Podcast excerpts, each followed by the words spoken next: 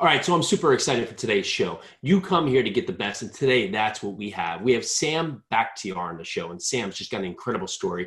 He specializes in helping people get to the top 1% in any and every aspect of their life from health and wellness to fitness to really just living your best life. And he's just got this tremendous background. He's a doctor, a CEO, the author, a world class bodybuilder with over uh, 23 titles over his 18 year career. And he's also now a multi million dollar entrepreneur running a fitness franchising business, the Camp Transformation Center, with over 110 locations and two supplement and nutrition companies. Just got so much going on. We're going to really dive in. We're going to talk about how we can help small businesses, how we can help people who are just not finding their best selves get to the top. So stay tuned. Got so much you're going to dive into here. Make sure you take some notes. And again, thank you for listening.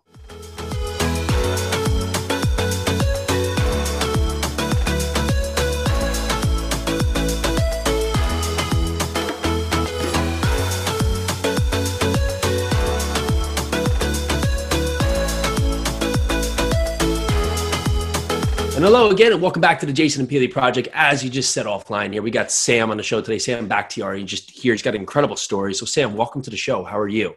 Jason, it's an honor and privilege to be on your show. Thank you for having me.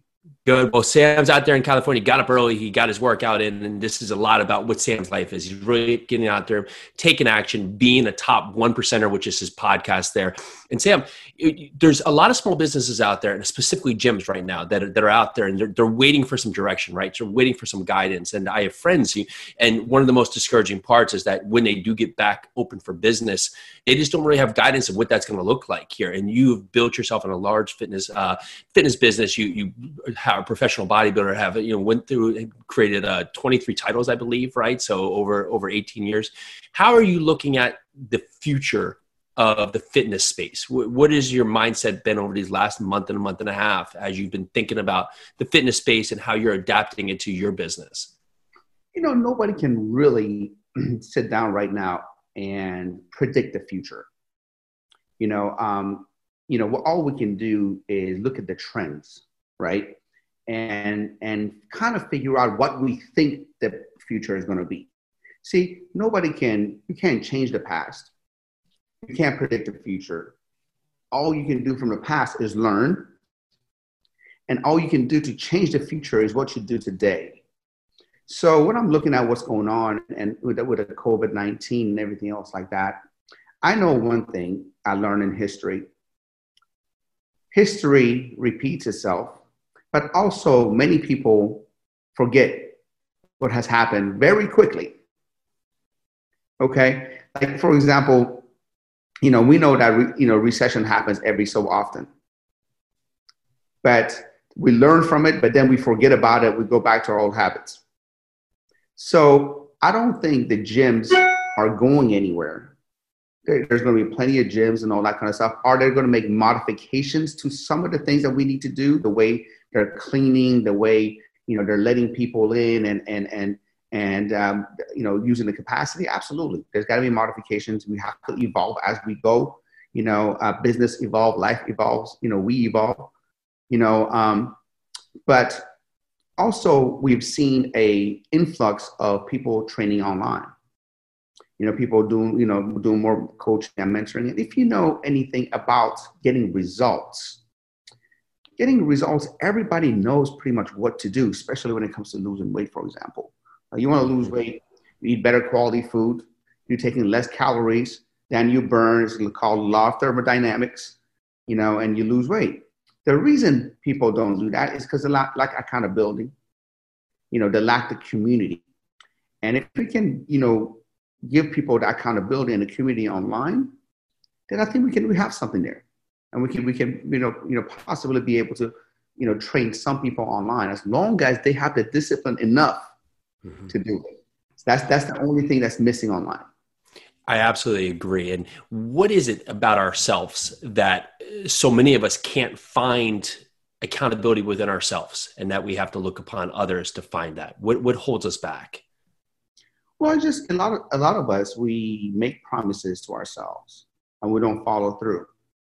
And it's because we told ourselves it's, be, it's okay to not follow through on your promises You know, um, the more you make a promise to yourself, and the more you fail to follow through, the more regular that behavior becomes. You know, these days, I mean, I live in Southern California, man. There's no more flakier people than here in the world. Where you know, when somebody tells me, "Hey, you know, we're going to meet at," you know, I don't know, November twentieth. I don't need a reminder. It's on my calendar. It's in stone. You know what I mean? But these days, like, you know, when I tell somebody, I'll meet you tomorrow at 8 a.m., they have to confirm four or five times and they can't believe I'm still keeping the appointment. You know what I mean? And, uh, you know, in this day and age, man, you know, it's, it, it, it's crazy. So a lot of times, one of the best books I've read to that about that is what to say to yourself when you talk to yourself. You know, um, and it's a, it, and the book is profound. You know, it's how you build self-esteem and self-worth. You know, and if you don't make anything a priority, and you don't you, you make it stuff non-negotiable as uh, some of my colleagues will say don't uh, negotiate with your inner bitch you know um, you'll be okay you know because look not not one day did i get up in the morning jason and i said you know what oh man three o'clock in the morning four o'clock in the morning i can't wait to go run for 10 miles or i can't wait to go do some heavy squats or i can't wait to do to pull some heavy deadlifts not one day did I want to get out of that nice warm bed and cuddling and, and all that to get up. And back in the, when I, when I lived in the East Coast in the snow, rain, you know, get in a car, drive 20, 20 miles to get it to the gym. You know, it wasn't always like this when, you know, you have the beach and, you know, uh, you have the beach right there. And, and it wasn't always like this. So, um, so you got to make things non-negotiable. You, when you make a promise to yourself, it's so important for you to keep it I don't care who's watching. The most important person that you want to um, impress is yourself. Wait, so with this long bodybuilding career, and it, it takes a, a, full another level of commitment.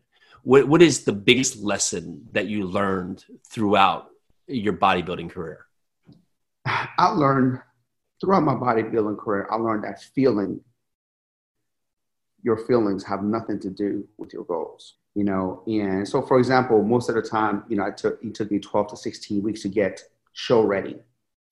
So i would you know you know carve out 12 to 16 weeks out and i'll have a game plan of my training my nutrition you know my sleep everything everything you know? And there was some days that i'm like oh i don't know i don't know i think i have a cough oh my back hurts oh i'm, I'm tired oh i'm sore you want to come up with all kinds of excuses not to make the gym but you know what? I just showed up. I didn't listen to that, what I call inner bitch, you know, and, I, and, I, and I just showed up. You know, some days I went to the gym and, and I was in a good mood. You know, I, I could, I could lift the whole world. And some days I went to the gym, I was trained, I was drained, I was sick, I was tired. I didn't want to be there, but I just went through it. Yeah. But at the end, I knew that if I put that effort of time every single day, win one day at a time, it will compound in the next 12 weeks to, to my best package on stage. And I think that's exactly the point, right? It compounds because you start training your mind to say, okay, good day or bad day, this is just what I do. This is my life. This is my routine. I commit.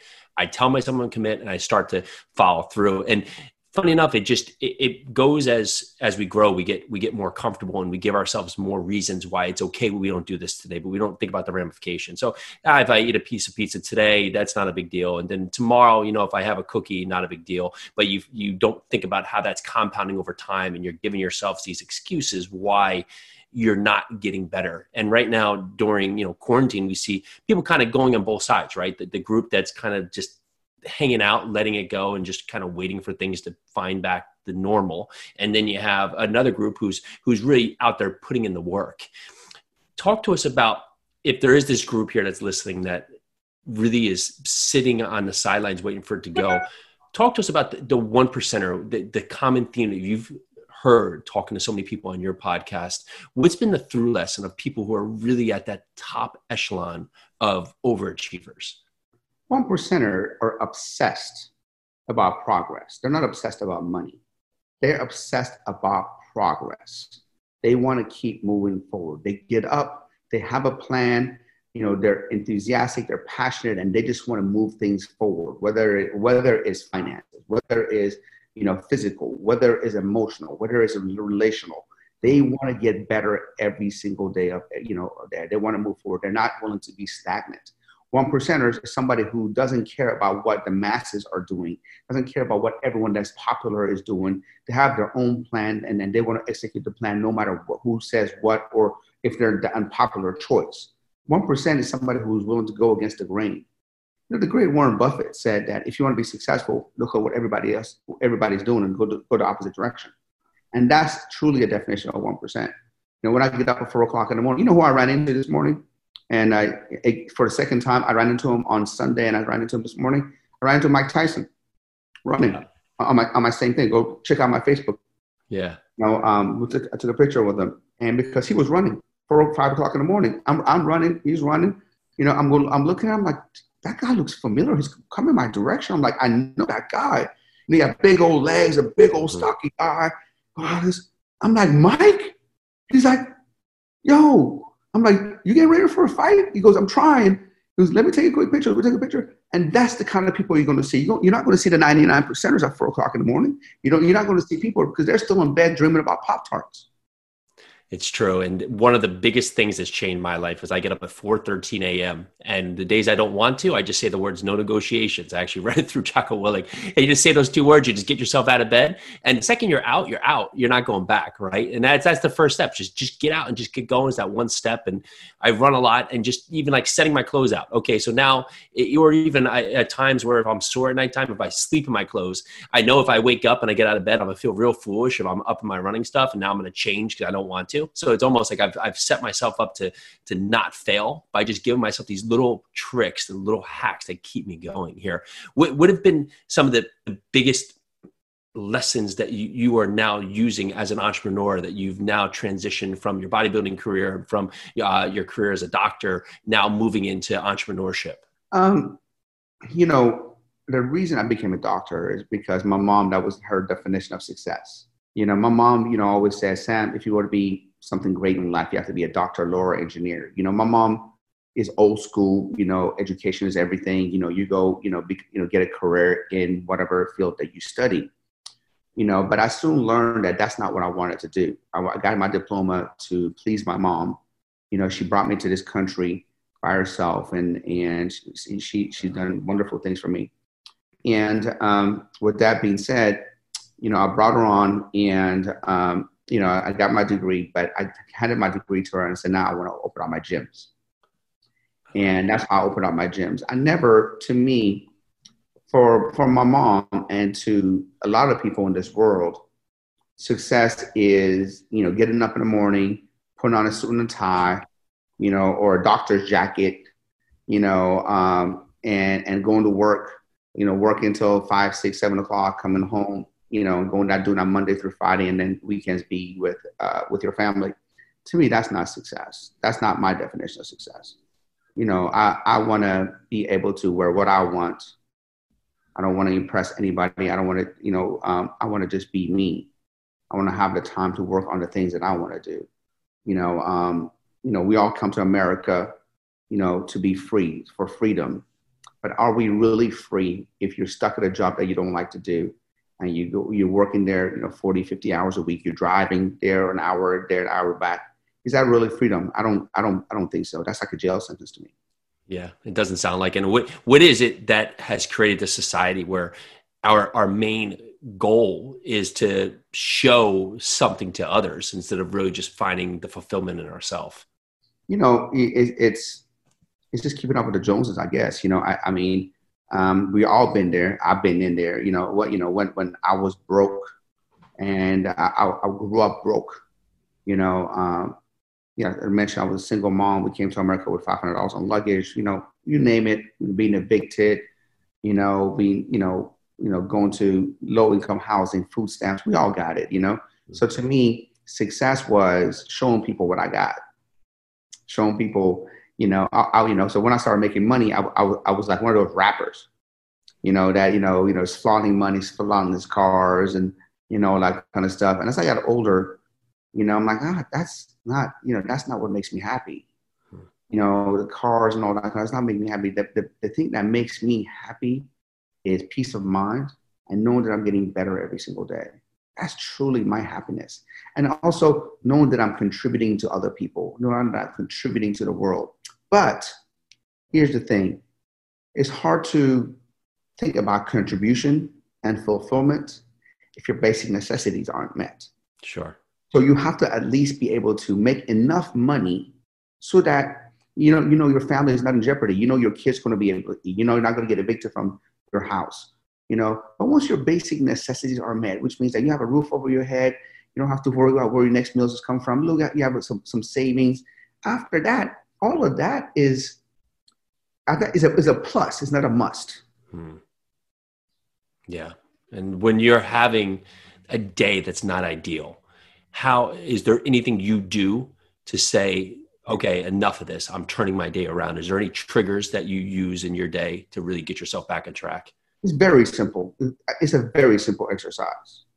You know, it's, it's just a list of what you're grateful for. Mm-hmm.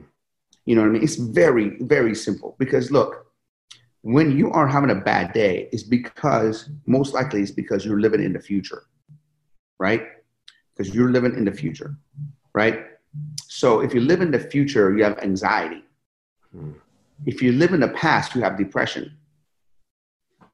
So all you have right now is right now where you are right now and be grateful. Because when you're grateful, fear cannot coexist, right? You can't be grateful about things and be fearful at the same time. They just don't care. So when fear is here, bring grateful gratefulness out and it kicks it right out. You know, it's so true, right? So, because if you are living in the past, you're depressed about where you are now. And if you're looking at that future, it's the anxiety of, of, of what it is that takes to get there, right? How, how do you take the first step into continuing to achieve the goals you want? What, what is it? Now, you, you talk a lot about planning. Is there specific things you look at in your routine within your planning stages that you set first and foremost to make sure that you're going to accomplish your goals? It's a very great question. First, before you you have any goals, before goals, you have to be crystal clear on what you want out of your life and how you want to spend you know spend your time, right? So first, you have to become crystal clear of how you want to spend your time every awakening hour of the day. So, for example, um, when I became, I sat down with myself at a certain point in my life. I think it was like six, seven years ago. And I said, Sam, what do you want your life to be about? What do you want to dedicate your life to? And I really sat down. I was in a very low point of my life. I said, okay, you know, this is, you know, what do you want? You know, now you're literally, I was 40 years old. I'm Sam, you're literally are starting from scratch. What do you want to dedicate your time the second half? Mm-hmm. You know what I mean? And I told myself, all right, but number one, my number one goal in life is to spend as much time with the family as possible. Bar none. Bar none. Number two, I got to provide for them. You know, so I can't I can't be with them and not be able to provide for them, or I can't provide for them and not be with them. I got to have both. I have to have both. But if I have to choose one, being with them was number one, providing for them was number two, and staying healthy so I can do one and two was the third one. So literally, when you look at my schedule every single day, I'm either working, spending time with the family, or in the gym. Yeah. And you make it that simple and concrete, and it provides all the answers, right? I think sometimes we complicate things so much by having these to-do lists that are just endless, right? But they're not really solving the the the solution of what you want, right? They're they're just stuff that you're doing. Let me tell you a little secret. To-do lists are great, but you know what's even better? And not to-do list. Hmm. Okay, that's even greater than to-do list. You know, the things that we got to stop doing. Stop spending so much time on social media. Stop spending so much time, wasting so much time with people who are not going to get us anywhere. Stop spending so much time on television and video games. Stop smoking. I don't, I don't, I don't know what it is, but you know, things that we should give up. Because once you give up all the other extra crap and baggage, and you really focus on what I call, you know, Pareto principle calls it the 80-20 principle I'll call it the Bakhtiar principle. I'll call it 95-5. Concentrate on that 5%, that, that, that move 95%. That's all you have to do. You know, the rest, I mean, it, it's kind of minutia. is the step of doing that is which holds most people back the the fear of failure or the fear of success do you find that that's the step that keeps people from doing that or they just don't want it that bad yet i think it can be all of those you know you know there, there, there are people who really want it bad they really want it bad but sometimes they self-sabotage because they fear success yeah you know they fear success I'm, i know you know my buddy ed says that everybody has a success thermostat you know, like for example, you want to go up to 100 degrees, but you're, you're, you're set at 70. So as soon as you pass 70, you kind of like, you, you self sabotage and bring yourself back to 70, right? So you have to reset that thermostat. So some people are definitely afraid of success, you know, and then some, a lot of people are just, you know, they want to get there, but just, just can't get up out of the couch. They just can't make themselves go before they start something or go after something they have all the excuses in the world why it wouldn't work and why it would not it, it would fail is because they are they fear failing you yeah. know and that that that i would say is is the number one at least the number one at least the guy who's fear of success at least he achieves he goes there halfway halfway he goes he does something but then he self-sabotages the guy who doesn't get out of couch doesn't do anything right and then you have the people who are just just talk they're just talk and i think people who just talk and just don't make any action, I think those are the ones that really are feel failure. Yeah, it's true. And if you think about success in that point, sometimes the goals, if we're not committed to the goal, we create something that sounds good, right? But there, you know, so I want to make a million dollars. Okay, what does that even mean, right? So what is that? Why? Why? Like, what is that to you? And so we set this big goal, but because there's not the the, the the traction doesn't mean enough to you and your body is still at that 70 degrees not at the 100 degrees which maybe the million is so you can't get to that level because you're you're stuck in that comfortable area and the million dollars really doesn't mean much minus it just sounds good potentially to to you or your friends. For a goal to really work. You have to have a meaning and emotion behind it. Okay? You know you know we are you know we are emotional creatures. We try to we, we buy things and do things and we buy it on emo- we buy and do things based on emotion and we try to justify with logic. Yeah. Right so you know if you want a goal to be to to work you got to put some emotion behind it. Maybe i want a million dollars because i never want my mom to be ever you know you know be dependent on any abusive man that she ever been with for example. Right? I don't i, I want to make a million dollars because i want to make sure you know my family is taken care of and and you know they, they have the things that i never had. You know they, you, you can't just say, I, I want a million dollars, man. All right, well, what, you know, because because you want a Ferrari or you want to, you know, I don't know, well, you know, what, you know, I don't know what you can buy for a million dollars anymore. Sure. And so, looking forward, what's the next step for you? What's what's your your next focus in your years to come? My next focus um, at this day and age is to my number one goal is just just to be with the family, be with my children, enjoy every second, every minute, because tomorrow is not promised to anyone, man. I mean, um, it really is not, man. This year, you know, you know, it, it, it, so much things has happened that, as you know, it, you know, it hit home, very close to home.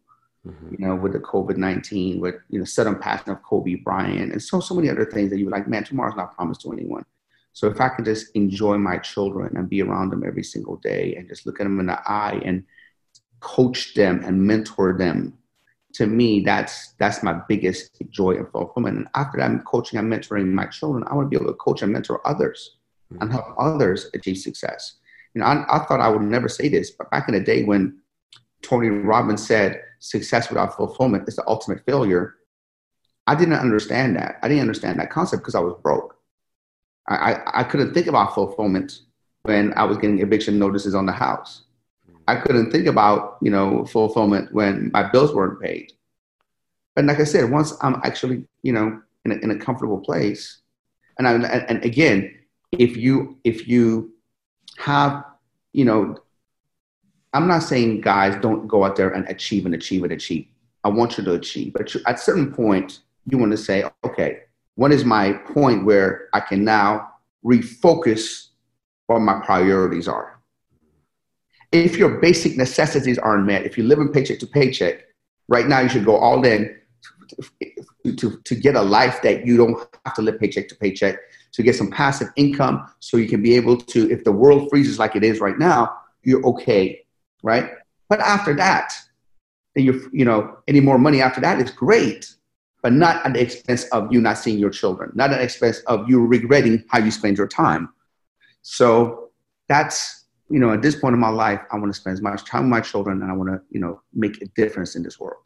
Yeah. Well, Sam, this has been an awesome interview. Really powerful. I've really enjoyed really chatting with you and just learning more about what you're doing and just how you how you look in the world, right? And that's something that we can all take away is that finding fulfillment is really just the ultimate goal, right? And to have everything but not be fulfilled, that sounds not ideal, but if you haven't tasted success you don't understand it because you ha- you think the success is the key. And so many times it leaves you leaves you empty if you haven't found that fulfillment. So Sam truly uh, just enjoyed this. For listeners what's the best way to find out more about you your show best way to connect? You can look, look, look me up on the internet at Sam Bakhtiar S A M B A K H T I A R or you can text me at 909 200 4015 909 200 4015 that's awesome. Well, Sam, thank you so much. Really appreciate you coming on the show. Thank you, Jason. Thank you so much for your time.